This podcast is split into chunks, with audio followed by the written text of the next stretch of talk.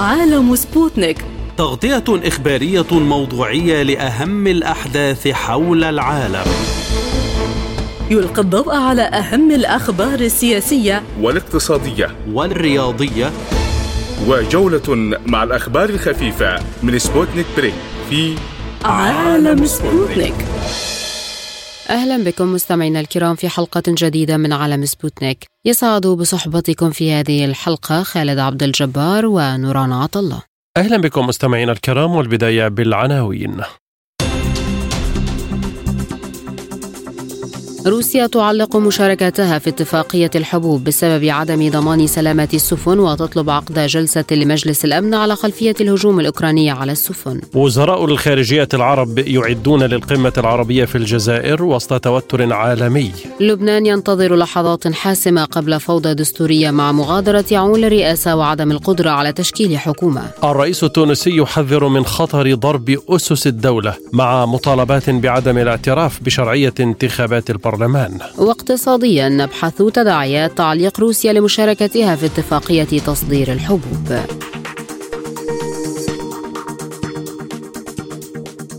إلى التفاصيل.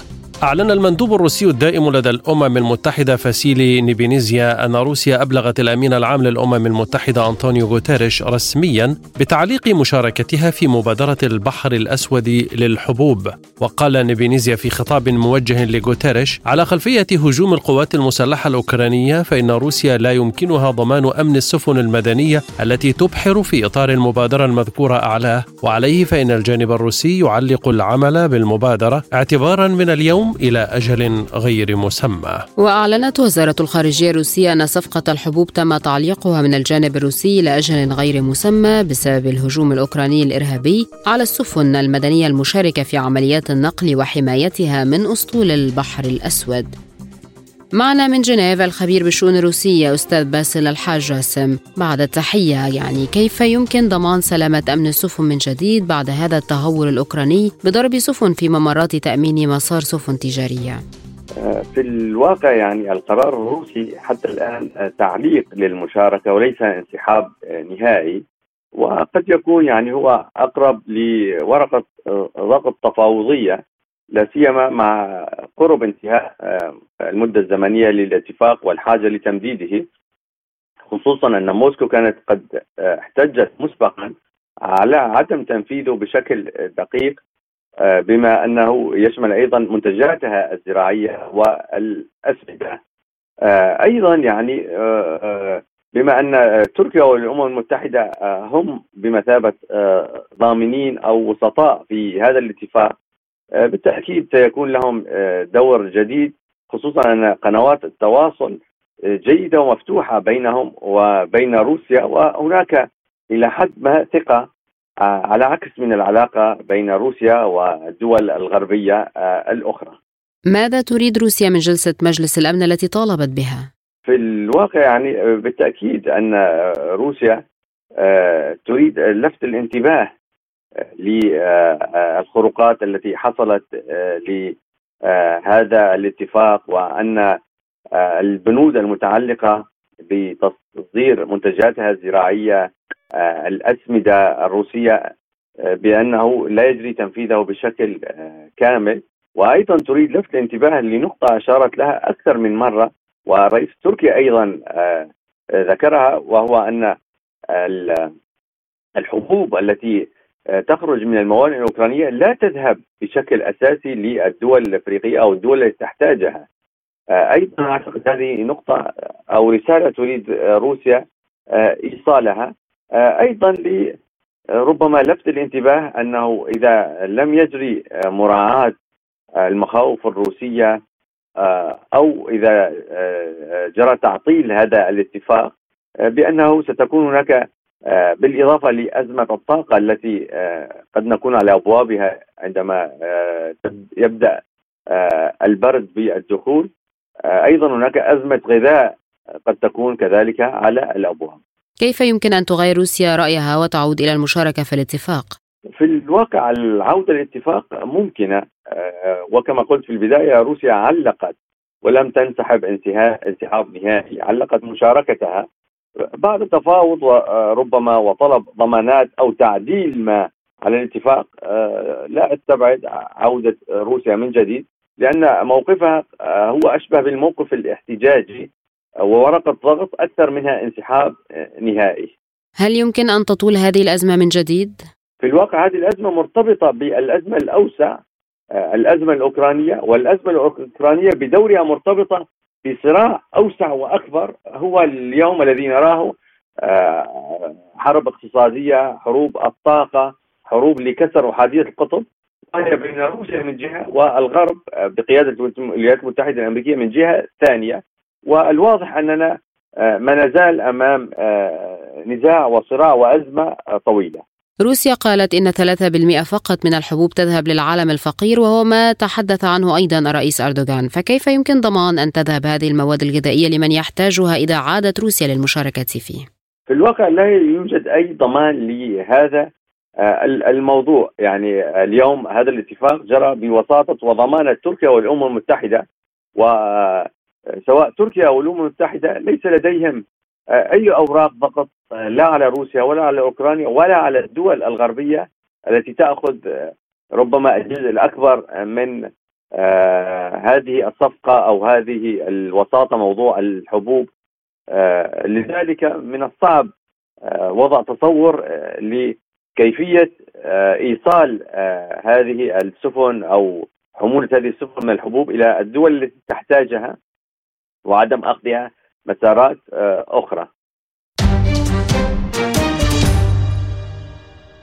عقد وزير الخارجية الجزائري رمضان العمامرة جلسات عمل مع نظرائه العرب لتعزيز التنسيق بين الوفود لإنجاح الاجتماع الوزاري التحضيري لمجلس جامعة الدول العربية على مستوى القمة. وتحتل القضية الفلسطينية موقعا جوهريا ومحوريا في قمة الجزائر وهو ما أكد عليه عبد الحميد شبيرة سفير الجزائر بمصر ومندوبها الدائم بجامعة الدول العربية. ويحظى الملف الليبي بأهمية كبيرة أيضا وهو الذي تم إدراجه في مشروع جدول الأعمال. وفيما يتعلق بالملف السوري أوضح مندوب الجزائر أن سوريا خرجت من الجامعة العربية منذ عام 2011 لظروف وأسباب معروفة. وكانت هناك مشاورات قبل القمة بين كافة الدول العربية لعودتها غير أن هذا البلد اتخذ قرار عدم المشاركة لتفادي حسب ما أكده وزير خارجيته حصول خلافات داخل الأسرة العربية. وتعقد القمة العربية في الجزائر يومي الأول والثاني من نوفمبر القادم في ظل ترقب وتوتر عالمي بسبب النزاعات في الشرق الأوسط بالإضافة إلى الأزمة الأوكرانية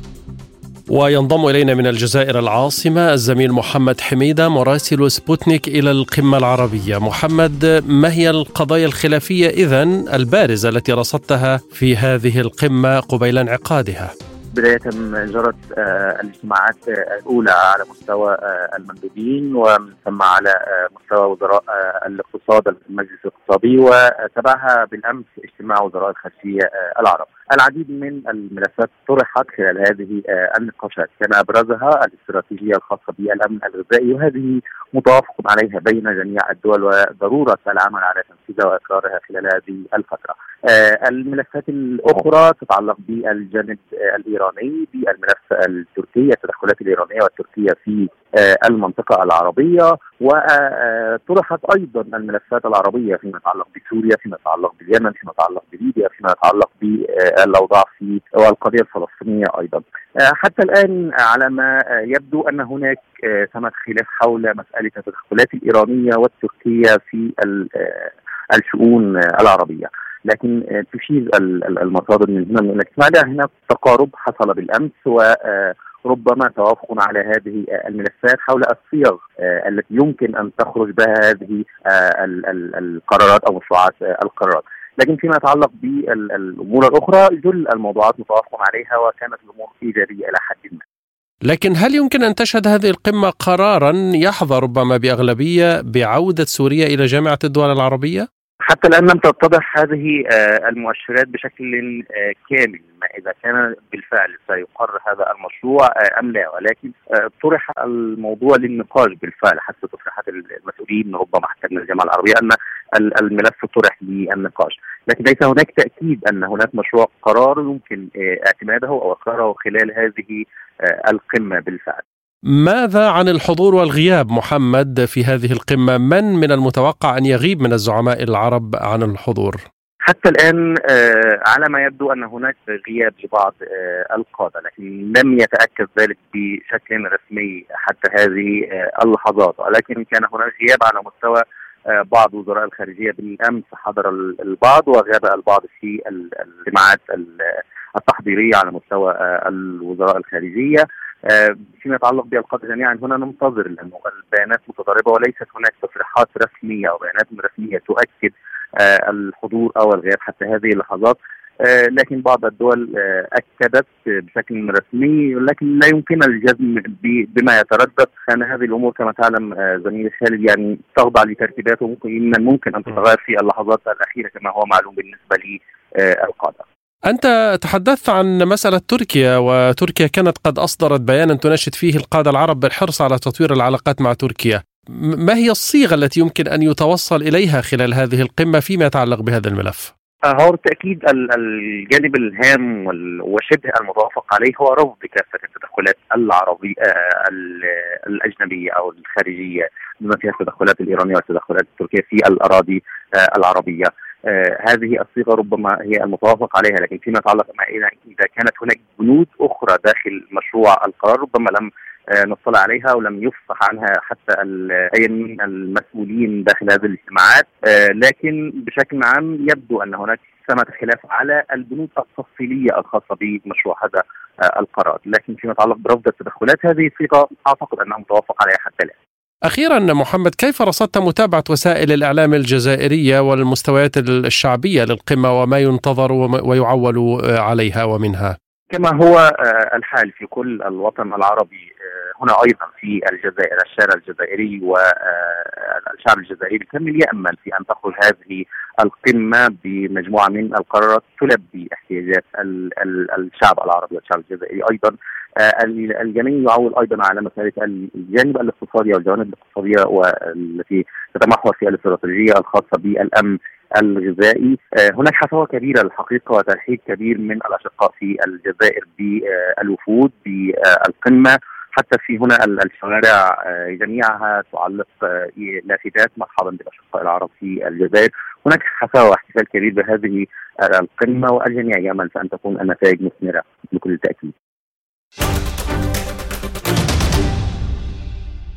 أعلن الرئيس اللبناني ميشيل عون توقيع مرسوم رئاسي باستقالة الحكومة التي يرأسها نجيب ميقاتي وذلك في كلمته أمام قصر بعبدة بمناسبة انتهاء ولاية عون. وأعلنت الرئاسة اللبنانية مغادرة الرئيس اللبناني ميشيل عون قصر بعبدة مع انتهاء ولايته وأضافت الرئاسة أن عون قام بتحية العلم اللبناني فيما موسيقى الجيش تعزف لحن التعظيم والنشيد الوطني. وكتب عون على تويتر في رسالة للشعب اللبناني أنتم معي وأنا معكم اليوم تنتهي مرحلة مرحلة لتبدأ مرحلة أخرى تحتاج لنضال وللكثير من العمل لكي نخرج من أزماتنا. ولفت عون في تغريدة أخرى إلى أن البلد مسروق وعلينا أن نقوم بالكثير من العمل والكثير من الجهد لكي نقتلع الفساد من جذوره مشيرا إلى أن مؤسسات الدولة مهترئة لأن القائمين عليها خائفون من عصا تهددهم. وشهدت رئاسة عون البالغ من العمر 89 عاما انهيارا ماليا كارثيا في لبنان وانفجار مرفأ بيروت تاركا فراغا في قمة الدولة اللبنانية. وحذر الرئيس اللبناني ميشيل عون من أن بلاده قد تنزلق في فوضى دستورية بسبب عدم القدرة على انتخاب رئيس جديد خلفا له. وفي ظل حكومة تصريف أعمال يتهمها بأنها غير كاملة الصلاحيات. وعجز البرلمان اللبناني حتى الآن عن الاتفاق على من يخلف عون في هذا المنصب الذي يتمتع بسلطة توقيع مشروعات قوانين وتعيين رؤساء وزراء جدد وإعطاء الضوء الأخضر لتشكيلات حكومية قبل أن يصوت عليها البرلمان.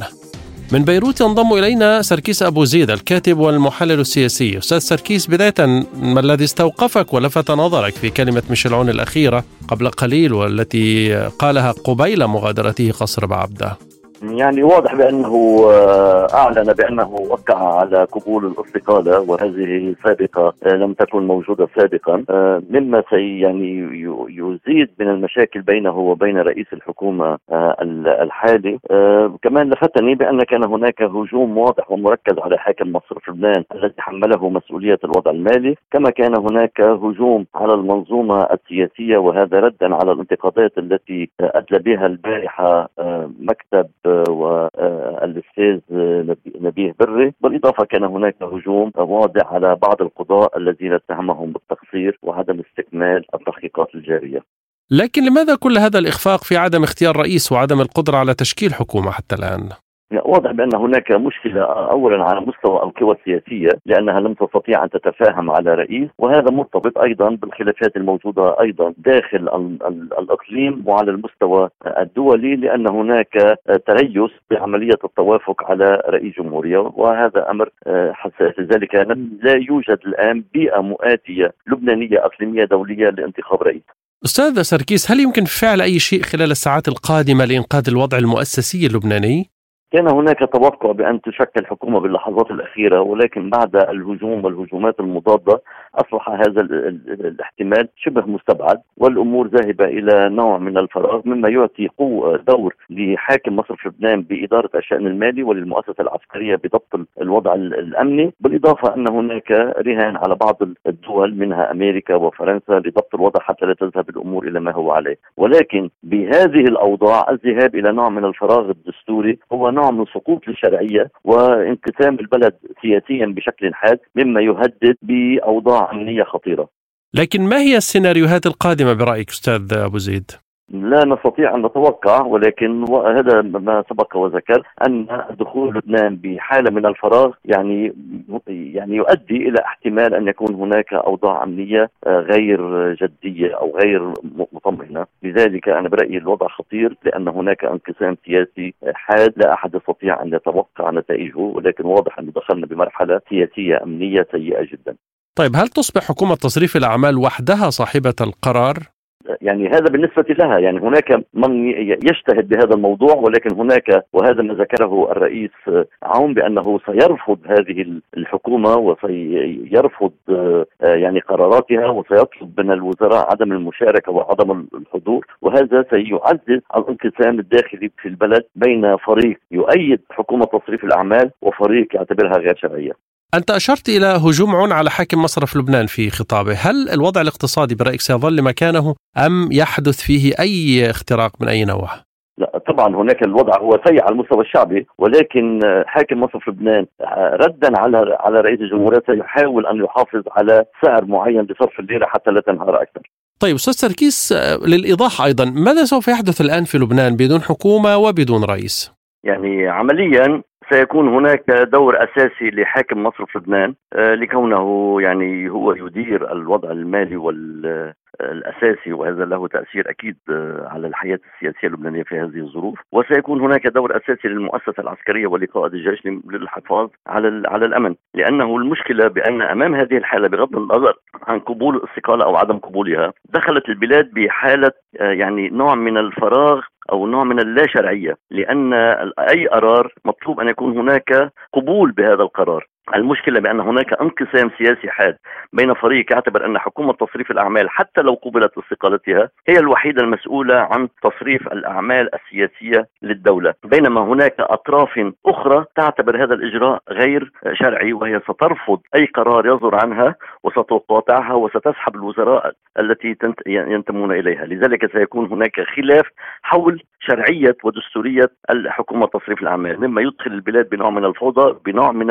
الأمر الواقع حيث كل فريق حسب نفوذ نفوذه وحسب قوته يدير الأمور التي يعني تحت نفوذه كما يشاء. وهذه حالة من الفوضى قد تولد حالات أو كونتونات أو أمر واقع أمني عسكري آه، خطير قد يؤدي إلى أحداث أمنية آه، يعني آه، مجهولة. بالإضافة بأن هذه الحالة يعني تهدد البلاد بنوع من الفوضى بنوع من الأحداث الأمنية الغير التي لا يمكن ضبطها أو غيرها من المسائل. لذلك أنا برأيي نحن نمر بحالة من من الغموض ومن المفاجآت ومن الانتحار الجماعي.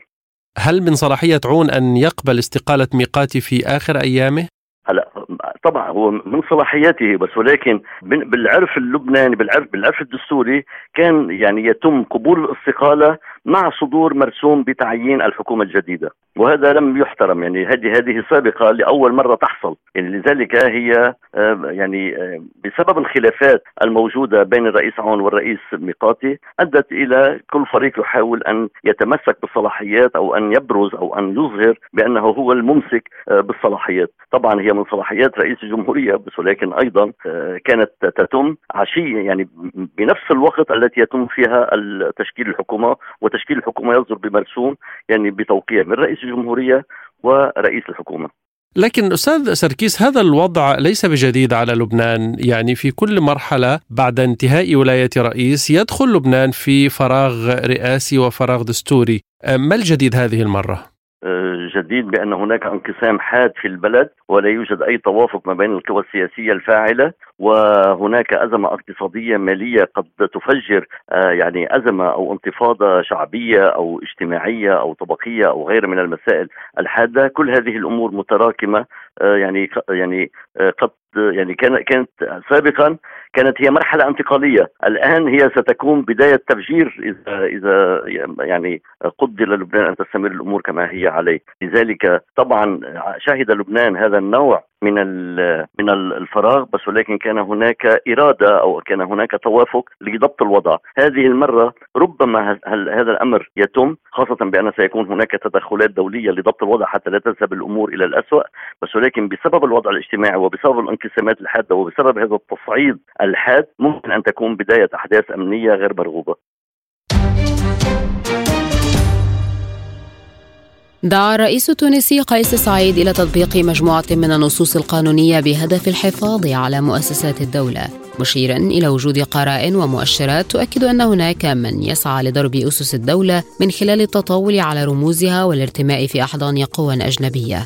وقال سعيد لدى استقبال نجلاء بودن رئيسة الحكومة التونسية إن الحريات مضمونة في تونس لكن لا مجال للتآمر على أمن الدولة. ودعا النيابة العامة إلى القيام بدورها في كشف المؤامرات والمحاكم إلى تطبيق القانون المنظم للحقوق والحريات. ويرى مراقبون أن موقف رئاسة الجمهورية قد تكون وراءه مطالبة الحزب الدستوري الحر ومجموعة من الجمعيات المتابعة للشأن الانتخابي بعدم الاعتراف بشرعية الانتخابات البرلمانية المقررة في السابع عشر من ديسمبر كانون الأول المقبل. وكان الحزب الدستوري الحر الذي تتزعمه عبير موسى قد راسل عدة مراكز أجنبية لمراقبة الانتخابات متهما السلطات بالعمل على تبييض العملية الانتخابية على حد تعبيره. لمزيد من التفاصيل ينضم إلينا من تونس الكاتب والمحلل السياسي منذر ثابت. بعد التحية لماذا يستمر الرئيس التونسي في لغة التهديد والوعيد؟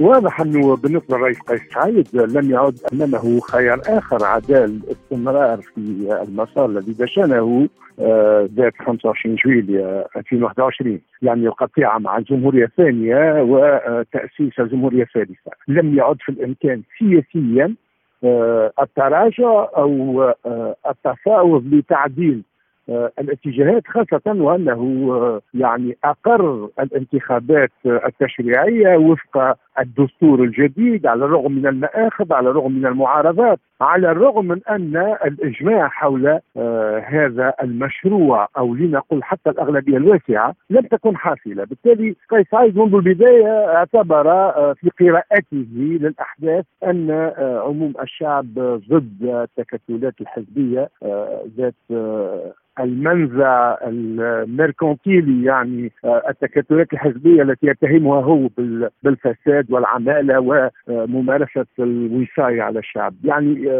انطلاقا من هذه المصادره الأولى آه، كان بناء هذا المسار وبالتالي أن يتراجع. الآن فهذا انتحار سياسي يعني سيواصل وسيثابر في إنجاز ما يعتبره هو أسس الجمهورية الثالثة. لكن أكيد أن التصعيد من جهة المعارضة أو المعارضات للتوضيح أن المعارضة الآن تنقسم إلى ثلاثة تكتلات. جبهة الخلاص تقودها حركه النهضه ومن حولها عديد الأحزاب وخاصة أبرز الشخصيات الداعمة والتي تنطق باسم الجبهة أحمد نجيب الشابي والتيار الدستوري الذي تقوده تتزعمه عبير موسي الحزب الدستوري الحر والتكتل الثالث الأحزاب الديمقراطية العلمانية من الحزب الجمهوري التيار الديمقراطي والتكتل من أجل العمل والحريات. يعني آه تقريبا هذه التشكيلات الثلاثة مع اعتبار أن التكتلات الوازنة آه، تختزل إلى جبهة الخلاص والدستور الحر. يعني ثمة نشاط آه، ميداني لهذه المعارضات من أجل أن يكون آه، موعد 17 ديسمبر الذي ضربه الرئيس قيس سعيد للانتخابات التشريعية موعد غير ناجح. يعني ثمة دفع نحو المقاطعة النشيطه وبالطبع اليوم آه، في إحدى المدن مدن الجنوب هنالك تجمعان من المعارضة لجبهة الخلاص بالتالي قيس سعيد يجد نفسه في مأزق في علاقة بنشاط المعارضة من جهة لكن أيضا آه، في علاقة بتشتت صفوف آه، مسانديه من أنصار مشروع التمثيل القاعدي. إلى حد الآن ثمة إشكال حقيقي لوجستي يواجهه قيس سعيد من حيث أنه يفتقد إلى ذراع تنظيمية قادرة على مواجهة المعارضة وقادرة خاصة على توضيح حتى الأفكار والرؤى الجديدة التي يعتبر أنه يحملها لإنقاذ البلاد ولإنقاذ أيضا شعب من سطوة الأحزاب المتغطرسه. هل يمكن للمعارضين أن ينزعوا الشرعية عن الانتخابات التشريعية القادمة رغم تمرير الدستور الذي عارضوه أيضا؟ النزعه الشرعيه يفترض ثورة يعني يفترض حدث نوعي أو انقلاب وهذا بالطبع أمر لا يمكن الحاكم بصدده يبقى أن الظرف الموضوعي أن وضع الساحة الاجتماعية وضع آه، عالي الاحتقان آه، في صلة بالتضخم في صلة بالبطاله في صلة بالهجرة غير النظامية. واتساع رقعة الفقر 4 ملايين من أصل 12 مليون تقريبا آه، هم تحت خط الفقر. يعني وضع ناحية اجتماعية قابل للانفجار. تصريح مدير البنك المركزي محافظ البنك المركزي مروان العباسي البارحة يعني ألقى آه، بظلال داكنه على المشهد السياسي أكد أن القادم سيكون أكثر ايلام سيكون أكثر وجع بالنسبة بالنسبة لعموم التونسيين في علاقة بالإجراءات المالية والاجراءات التي يمكن أن تتخذها الحكومة في علاقة بصرف الدينار. قد يتجه نحو تعويم الدينار قد يتجه نحو يعني الرفع المتسارع للدعم عن المواد الأساسية. يعني أكيد أن هنالك أجندة مؤلمة وهذه الأجندة المؤلمة من ناحية اجتماعية قد تدفع إلى انفجار، الانفجار يمكن أن يحصل على شاكلة 3 جانفي 84 19 84 تحت الراحل زعيم نحبي بورقيبه على الرغم من وزن بورقيبه ان الانفجار حصل جراء اتجاه الحكومة آنذاك نحو عقلنة الدعم في علاقة بالمواد الأساسية، يعني واضح أن قيس سعيد في سباق الدفاع من أجل الحصول على على القسط الأول من صندوق من القرض الممنوح من صندوق النقد الدولي يحصل في تسعة لكن أيضا هو في سباق ضد الساعة من أجل تجنب يعني اخماد الحرائق لتجنب الانفجار الاجتماعي وأيضا إنجاز الاستحقاق الانتخابي 17 ديسمبر وإنجاح القمة الفرنكوفونية أيضا خلال نوفمبر. يعني أكيد أن هنالك إشكاليات كبرى وإشكاليات في تقاطعها تجعل المهمه يعني شبه مستحيلة بالنسبة لقيس سعيد. ألا يمكن أن تسفر مقاطعة الكثير من الأحزاب عن اختيار برلمان برأي واحد؟ البرلمان ان يكون واحد لا ثمة اختراقات حتى في مستوى الترشحات يبدو أن أنصار قيس سعيد هم الذين واجهوا صعوبات في علاقة بنظام التزكيات، جمع التزكيات عملية صعبة وعملية مرهقة وعملية تحتاج إلى يعني لوجستيقة كاملة. بالطبع الأحزاب حركة النهضه ستكون موجودة بشخصيات من الصف العاشر أو أكثر من الصف العاشر. النهضة لا يمكن أن تفوت فرصة لضمان تواجدها لعبة الاختراق تجيدها حركة الإخوان سواء كان في تونس أو في غير تونس. المسألة الثانية أن هنالك أيضا أن التيار الدستوري سيكون موجود باعتبار انغرافه في العمق الاجتماعي عديد الوجوه يعني ستكون موجودة سواء حزب الرئيس الراحل زين عابدين بن علي أو أيضا التيار الدستوري البورقيبي أو المحسوب على البورقيبي يعني أكيد هذه عائلات ستكون موجودة. اليسار ليس لديه حظوظ لكي يكون موجود وانصار الرئيس قيس سعيد أكيد أن آه، وجودهم سيكون ليس بالحجم الذي تخيله الرئيس قيس سعيد عند إطلاقه لهذا المشروع، لكن في كل الحالات التكتلات الحزبية إن وجدت ستكون معادية ومعارضة لرؤى الرئيس أو لتمشي الرئيس. مستمعينا الكرام إليكم فاصلا قصير ونعود لاستكمال باقي فقرات عالم سبوتنيك. عالم سبوتنيك يغطي جميع الأحداث السياسية والاقتصادية والرياضية حول العالم. على مدار ساعة تتابعون عالم سبوتنيك مع أهم خبراء التحليل السياسي والاقتصادي. نقترب معكم في متابعة دقيقة من القضايا السياسية والاقتصادية. كما نستعرض أهم الأخبار الرياضية والفنية والبيئية. انتظروا عالم سبوتنيك أيام الجمعة والسبت والأحد من كل أسبوع. مساحة حرة. برنامج يسلط الضوء على أهم القضايا الاجتماعية والاقتصادية حول العالم. في مساحة حرة تنوع في الآراء وثراء في النقاش. مساحة حرة يأتيكم عبر راديو سبوتنيك الاثنين والخميس من كل أسبوع.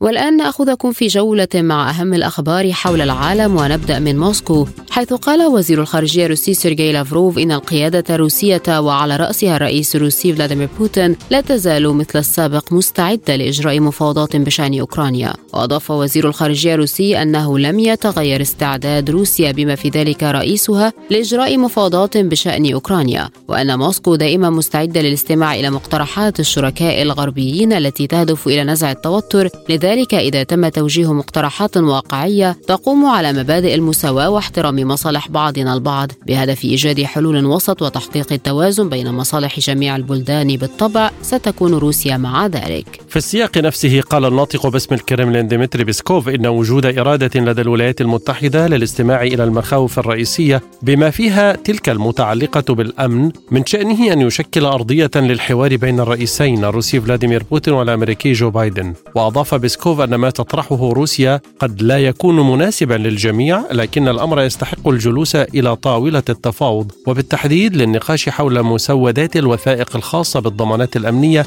التي سلمت إلى كل من بروكسل وواشنطن. أعلن مندوب روسيا الدائم لدى الأمم المتحدة فازيلي نيبينزيا عن استخدام ممر إنساني آمن مخصص لتصدير المواد الغذائية من أوكرانيا لتمويه الهجوم على سيفاستوبول في شبه جزيرة القرم الروسية. وقال نيبينزيا في رسالة إلى الأمين العام للأمم المتحدة أنطونيو غوتيريش حول تعليق مشاركة روسيا في صفقة الغذاء. إن الهجوم تم تمويهه بالممرات الآمنة المعدة لتنفيذ ما يسمى بمبادرة البحر الأسود. وأعلنت وزارة الخارجية الروسية أن صفقة الحبوب تم تعليقها من الجانب الروسي إلى أجل غير مسمى وذلك بسبب الهجوم الأوكراني الإرهابي على السفن المدنية المشاركة في عمليات النقل وحاميتها من أسطول البحر الأسود. أعلن نائب حاكم منطقة خيرسون كيريل ستريموسوف أن القوات الروسية صدت هجوما جديدا شنته القوات المسلحة الأوكرانية في منطقة خيرسون وأجبرتها على التراجع. وكتب ستريموسوف أنه في اتجاه ميكولايف كريفوي آه، روج شنت القوات الأوكرانية هجوما آخر بالقرب من قرية بروسكينسكوي ونتيجة لوابل النيران والإجراءات الدفاعية التي اتخذتها القوات المسلحة الروسية أجبروا على التراجع لمواقعهم. ووفقا لستريموسوف سقط أكثر من 18 قتيلا من بين القوات المهاجمة وتم تدمير أربع قطع حربية. أمر رئيس الحكومة العراقية محمد شياع السوداني بتشكيل لجنة للتحقيق في حادث انفجار بغداد الذي أودى بحياة تسعة مواطنين وإصابة 13 آخرين. وأكدت خلية الإعلام الأمني أن السوداني وجه بتشكيل لجنة للتحقيق في الحادث. وكان انفجار قد وقع السبت في مرآب للسيارات قرب أحد ملاعب كرة القدم في حي سكني في العاصمة العراقية بغداد. وأكد قائد عمليات بغداد الفريق الركن أحمد سليم أن المعلومات الأولية حول حادث انفجار صهريج للغاز شرقي العاصمة العراقية تفيد بأنه ليس عملا ارهابيا وإنما بسبب خلل فني. أعلن الرئيس الصومالي حسن شيخ محمود عن ارتفاع عدد القتلى جراء هجوم بسيارتين مفخختين عند تقاطع طرق مزدحم في العاصمة الصومالية مقديشيو وإثر تفقده موقع الهجوم أوضح حسن شيخ محمود أنه حتى الآن بلغ بلغ عدد القتلى 100 وهناك 300 جريح لافتا إلى أن عدد القتلى والجرحى يواصل الارتفاع. وأضاف الرئيس الصومالي التاريخ يعيد نفسه لقد وقع الهجوم في المكان نفسه وطال أناسا أبرياء أيضا. حيث وقع الهجوم عند تقاطع زوبي الذي سبق أن انفجرت شاحنة مفخخة عنده في الرابع عشر من أكتوبر من عام 2017 مما أدى إلى مقتل 512 شخصا وإصابة أكثر من 290 آخرين عززت نتائج استطلاعات الرأي مؤخرا في إسرائيل. النتائج السابقة التي رجحت فشل أي من المعسكرين الأساسيين في حسم الانتخابات المقررة الثلاثاء الأول من نوفمبر لصالحه. وبحسب نتائج الاستطلاعات الأخيرة فإنه من المتوقع أن يحصل معسكر نتنياهو على 60 مقعدا على أن يحقق معسكر مناهضي نفس النتيجة بحيث بات حسم الانتخابات يعتمد على قدرة أحد المعسكرين على الحصول على مقعد إضافي من المعسكر المنافس. ولم تتضح بعد تبعات تصريحات سمودريتش زعيم تحالف الصهيونية المتدينة التي وصف فيها زعيم معسكر اليمين ورئيس الوزراء السابق وزعيم المعارضة الحالي الحالي بنيامين نتنياهو بأنه كاذب ابن كاذب.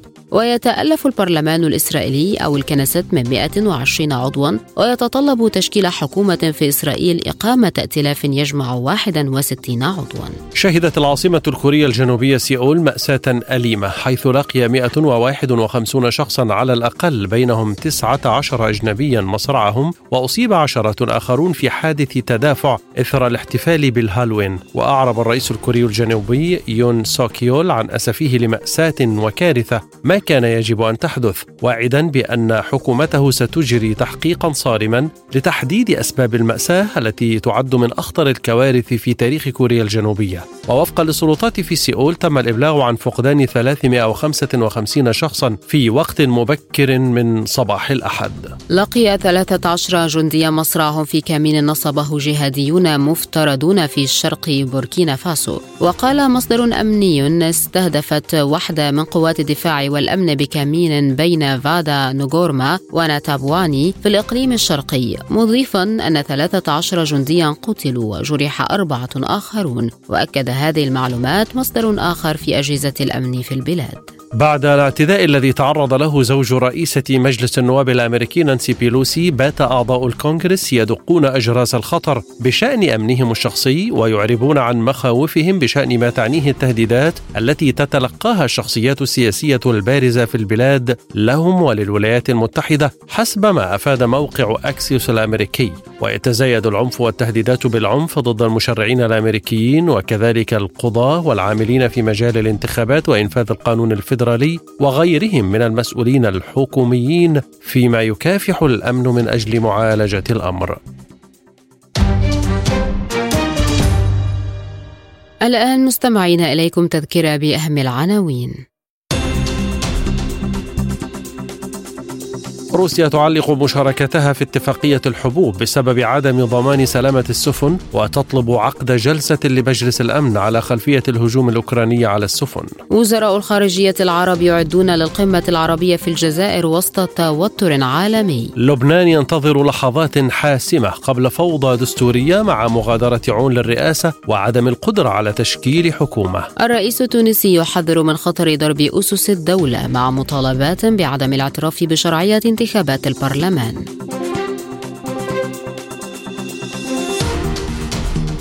فاصل قصير نتابع بعده تداعيات تعليق روسيا لمشاركتها في اتفاقية تصدير الحبوب. عالم سبوتنيك يغطي جميع الأحداث السياسية والاقتصادية والرياضية حول العالم. على مدار ساعة تتابعون عالم سبوتنيك مع أهم خبراء التحليل السياسي والاقتصادي.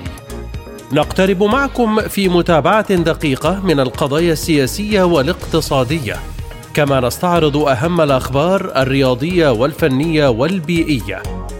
انتظروا عالم سبوتنيك أيام الجمعة والسبت والأحد من كل أسبوع. ملفات ساخنة برنامج يسلط الضوء على أهم القضايا الحرجة في العالم في ملفات ساخنة نستعرض القضايا مع جميع الأطراف ومن كل الزوايا لاستجلاء الحقيقة.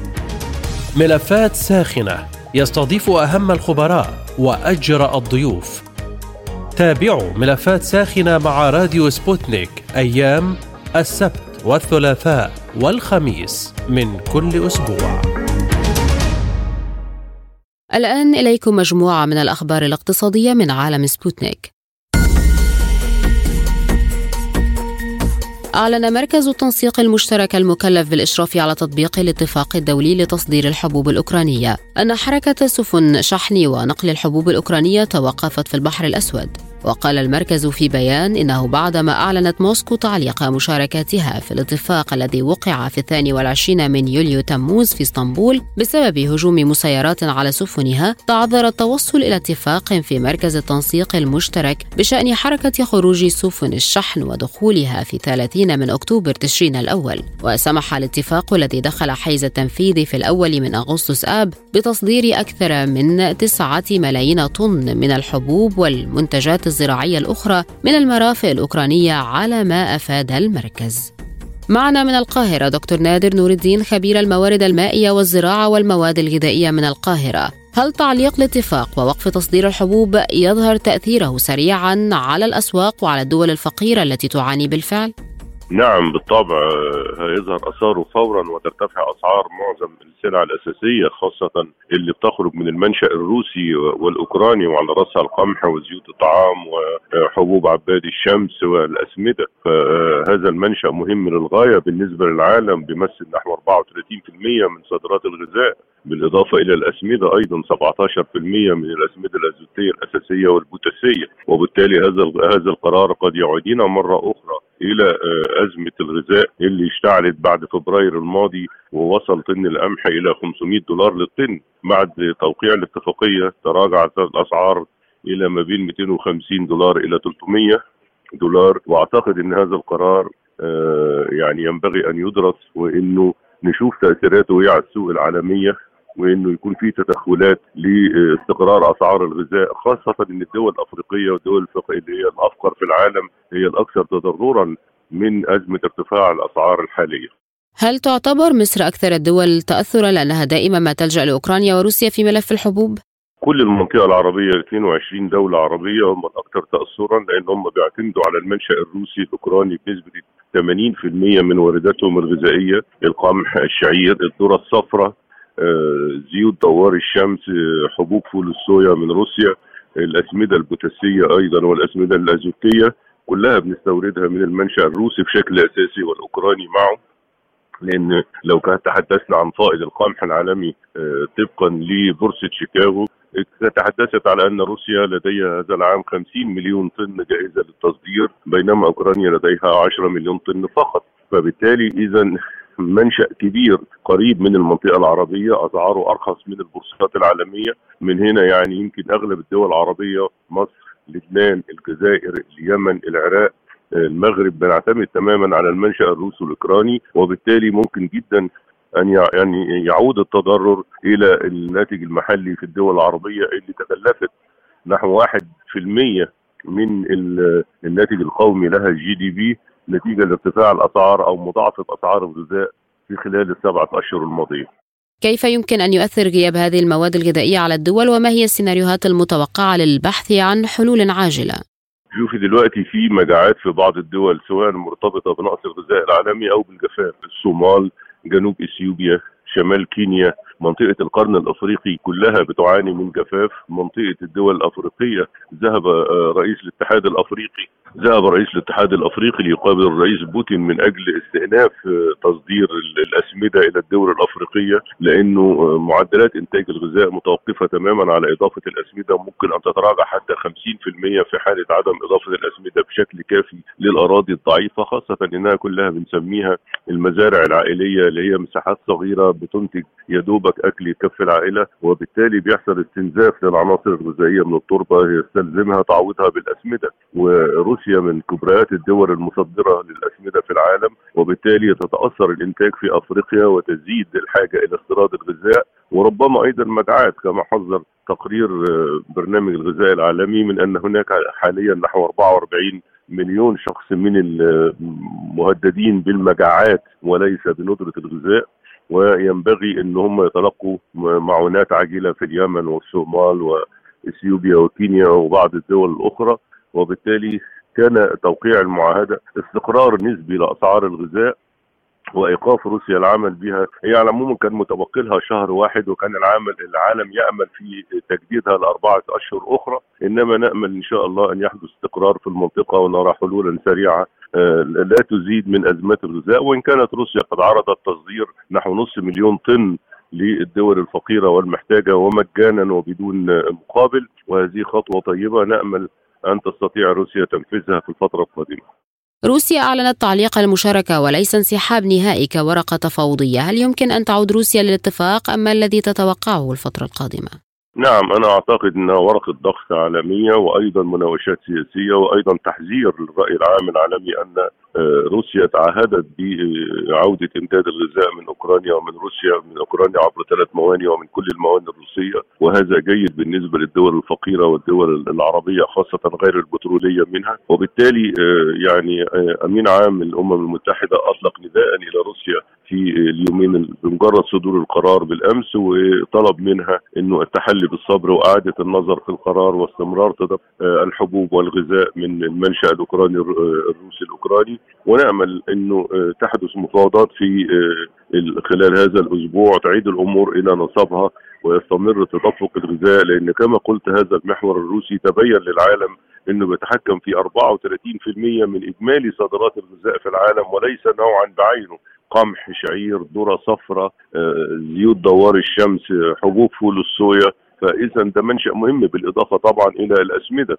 فنأمل أن تكون هناك اجتماعات عاجله وأن تعود الأمور إلى نصيبها. وأن أيضا تقل الاستفزازات آه، ضد آه، روسيا حتى تستمر في تنفيذ آه، تعهداتها باستمرار تدفقات الغذاء عبر البحر الأسود إلى خاصة الدول الأفريقية الأقرب وهي الأكثر فقرا في العالم.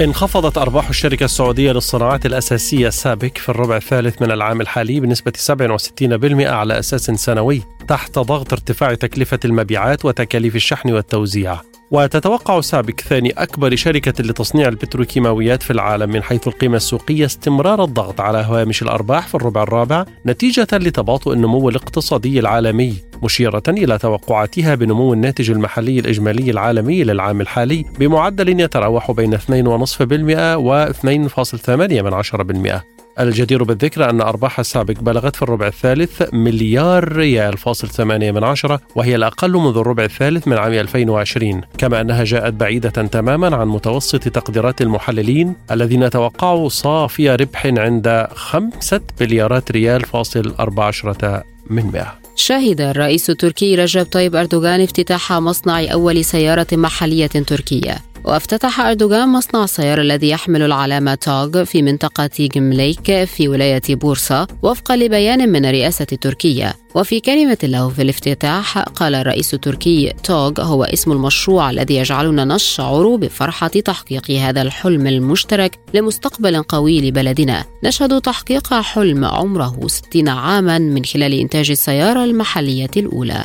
وجاء افتتاح مصنع أول سيارة محلية في تركيا بالتزامن بالعيد التاسع والتسعين لتأسيس الجمهورية التركية. ومن المتوقع أن يعلن عن سعر السيارة في شهر فبراير شباط 2023 مع بدء المبيعات الأولية وسيتم تصديرها إلى بقية دول العالم بعد 15 إلى 18 شهرا فقط من طرحها للبيع داخل تركيا. ضخ بنك الشعب الصيني سيولة نقدية صافية في النظام المصرفي هذا الأسبوع لتلبية الطلب المتزايد على تمويل مدفوعات الضرائب وتحسين المعنويات المحطمة في أعقاب مؤتمر الحزب الشيوعي الصيني. وقام البنك المركزي الصيني بضخ ما قيمته 840 مليار يوان أي ما يعادل 116 مليار دولار عبر اتفاقيات إعادة شراء الريبو العكسي لسبعة أيام. وهو ثاني أعلى مبلغ مسجل هذا العام بحسب حسابات بلومبيرغ.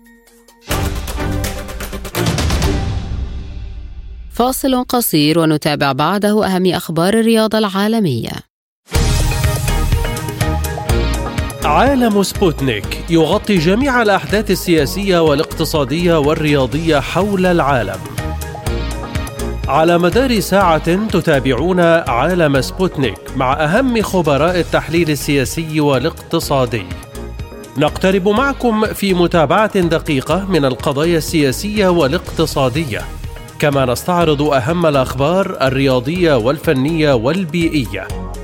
انتظروا عالم سبوتنيك أيام الجمعة والسبت والأحد من كل أسبوع.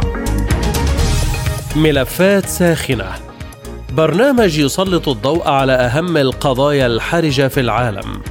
في ملفات ساخنة نستعرض القضايا مع جميع الأطراف ومن كل الزوايا لاستجلاء الحقيقة. ملفات ساخنة يستضيف أهم الخبراء وأجرأ الضيوف. تابعوا ملفات ساخنة مع راديو سبوتنيك أيام السبت والثلاثاء والخميس من كل أسبوع. أخبار الرياضة في عالم سبوتنيك. استدعت وزارة الخارجية القطرية السفير الألماني كلاوديوس فيشباخ وسلمته مذكرة احتجاج رسمية بخصوص التصريحات التي أدلت بها وزيرة الداخلية الألمانية بشأن مونديال قطر.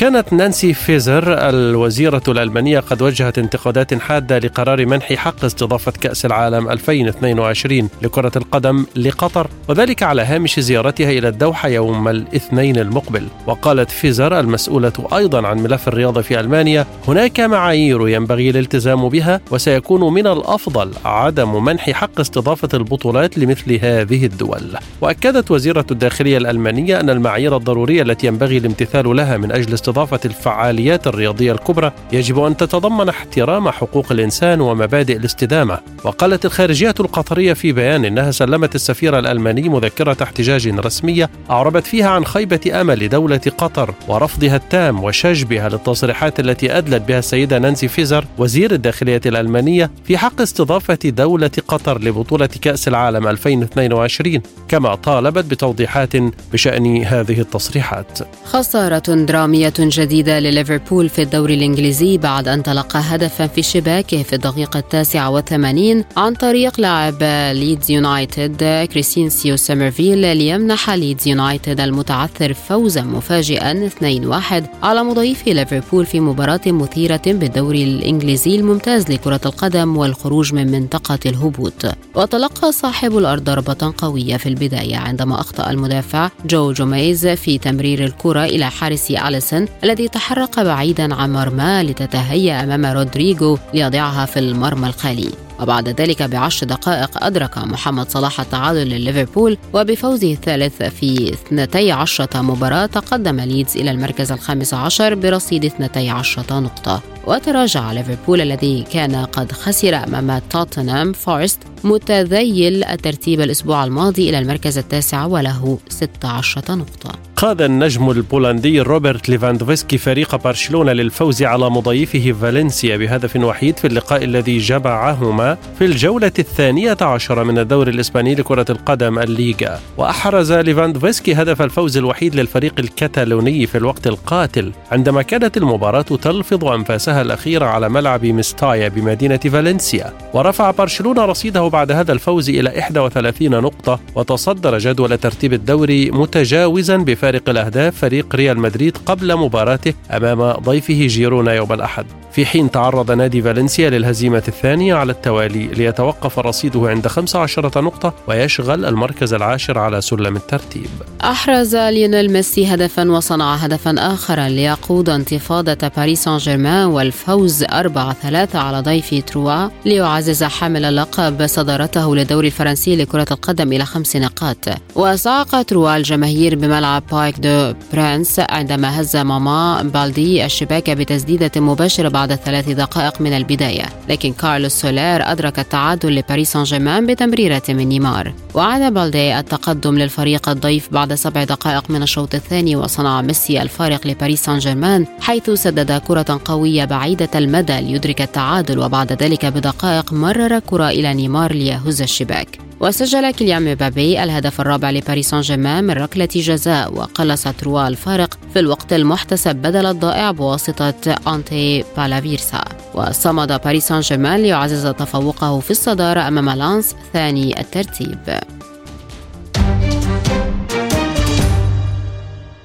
وهذه وقفة مع الأخبار الخفيفة والمنوعة في سبوتنيك بريك.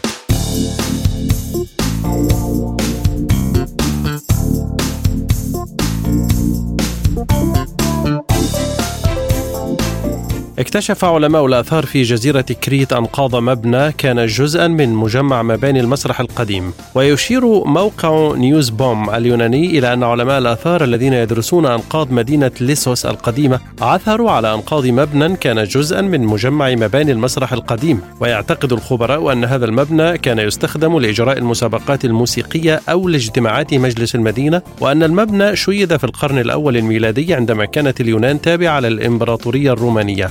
ويضيف الخبراء أن المبنى تضرر في القرن الرابع بسبب الزلازل الأرضية والفيضانات ويوجد بجانب المبنى بقايا مدرجات المسرح وعلى شماله أنقاض مبنى معبد أسكليبيوس إله الشفاء. تصدر فيلم بلاك آدم لشركة وارنر براذرز المبيعات في شباك التذاكر في أمريكا الشمالية حيث حقق نحو 67 مليون دولار. التفاصيل في التقرير التالي. My son sacrificed his life to save me. These powers are not a gift, but a curse. Born out of rage.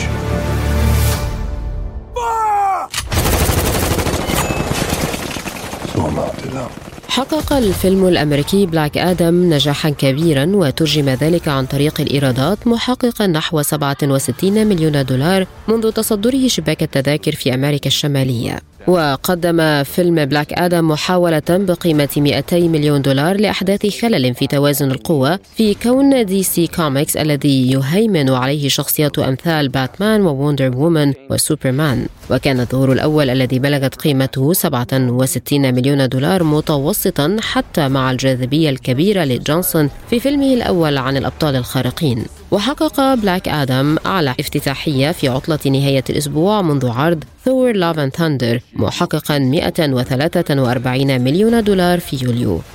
ويعتبر فيلم بلاك آدم الذي يلعب فيه جونسون دور مصري من العصر القديم تم استدعائه في العصر الحديث متعثرا بشكل ملحوظ بسبب التعليقات السيئة.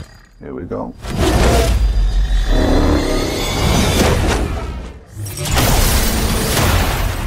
kneel before no one. تناول العمل قصة شخصية من شخصيات عالم شازام وهي بلاك آدم وهو الرجل الذي وقف محايدا ما بين كونه بطلا أو شريرا كما أنه يتمتع بقدرات سحرية غير عادية كان رواد السينما أكثر لطفا حيث منحوا الفيلم درجة B plus CinemaScore وجمع الفيلم 73 مليون دولار إضافية دوليا ليصل إلى 140 مليون دولار عالميا